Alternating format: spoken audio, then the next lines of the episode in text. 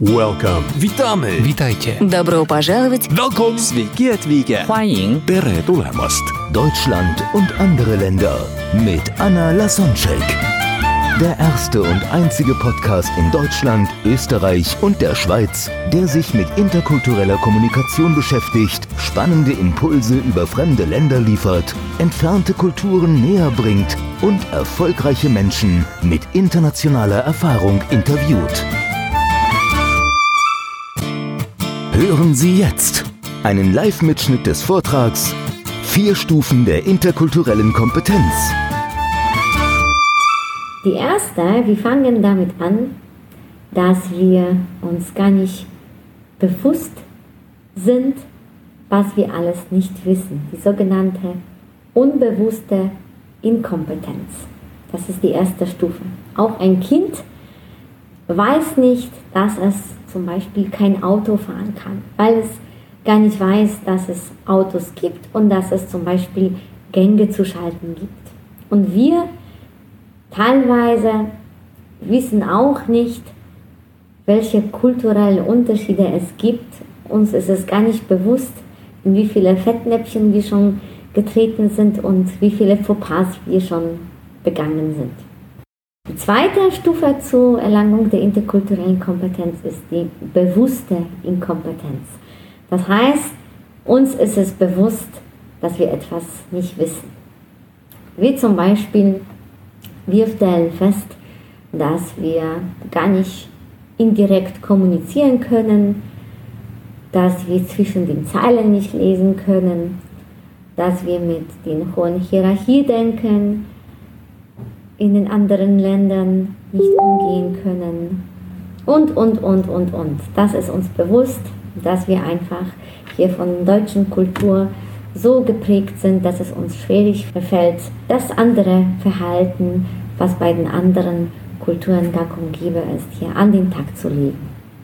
Das ist die zweite Stufe, also wenn ein Kind dann sich bewusst wird, okay, um Auto zu fahren, kann man, muss man Gänge schalten und das kann ein Kind noch nicht. Die dritte Stufe der kulturellen Kompetenz ist die bewusste Kompetenz.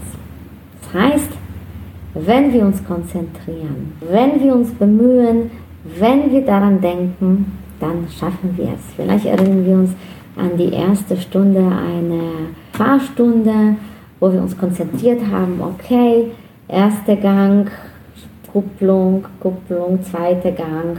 Wenn wir an die Fußbewegungen und die Handbewegungen gedacht haben und wenn wir sehr fokussiert waren, dann haben wir es auch geschafft. Und auch hier, um ein Beispiel aus der interkulturellen Kommunikation zu bringen, wenn wir uns daraus konzentrieren, gut, wenn wir zum Beispiel Feedback in anderen Kulturen geben, sagen wir der amerikanischen, dann zuerst, dann sagen wir mal fünfmal loben, bevor wir dann einen Kritikpunkt ansprechen, so Sandwich-Technik. Oder wir als Deutsche lernen dann nicht sofort mit der Tür ins Haus zu fallen. Wir lernen dann gut, bevor wir zum Geschäftlichen kommen, sollten wir das Smalltalk die Länge gestalten, als wir gewohnt sind. Und ähm, bevor wir dann zum Geschäftlichen kommen, auch diese Beziehung aufbauen, um, um dann als vertrauenswürdig zu wirken und, und, und. Also wenn wir uns darauf konzentrieren, sozusagen so eine Checkliste haben, dann wissen wir, wie es geht und dann gelingt es uns. Es ist uns von so selbstverständlich geworden, wir reagieren oder agieren automatisch, dass wir gar nicht wissen, dass wir uns automatisch an die andere Kultur anpassen. Wie das Beispiel mit dem Autofahren, um damit fortzufahren. Nach einigen Monaten, Jahren, je nachdem, wie fit jemand ist, könnt ihr einfach Gänge schalten und ohne darüber nachzudenken, die, der Fuß und die Hand irgendwie ist synchron und wir müssen gar nicht darüber nachdenken, was zu tun ist, um Gänge zu schalten. Und so, wenn wir mit anderen Kulturen umgehen, irgendwann passen wir unser Verhalten automatisch an, beziehungsweise agieren so, dass wir uns der anderen Kultur verständlich machen, dass wir bei Verhandlungen mit den Werten von der anderen Kultur argumentieren, sodass die anderen dann das machen, was wir tatsächlich wollten. Und ein interkulturelles Training soll gerade dazu dienen, durch viele Übungen, Rollenspiele, Diskussionen mit anderen unterschiedlich sein kann.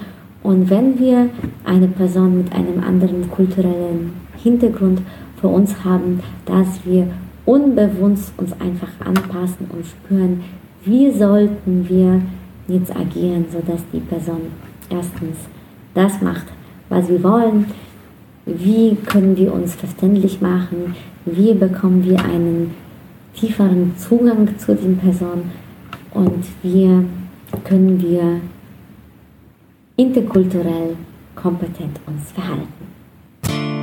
Hören Sie morgen einen Live-Mitschnitt des Vortrags Was sind die Chancen und Herausforderungen von multikulturellen Teams?